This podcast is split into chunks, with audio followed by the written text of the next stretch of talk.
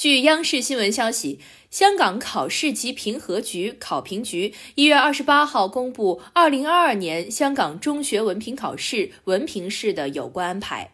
香港考评局秘书长魏向东宣布，取消文凭试的英语科口语考试，相关成绩的占比会分配到其他卷别。此外，体育科及音乐科的实习考试延后至五月底到六月初举行。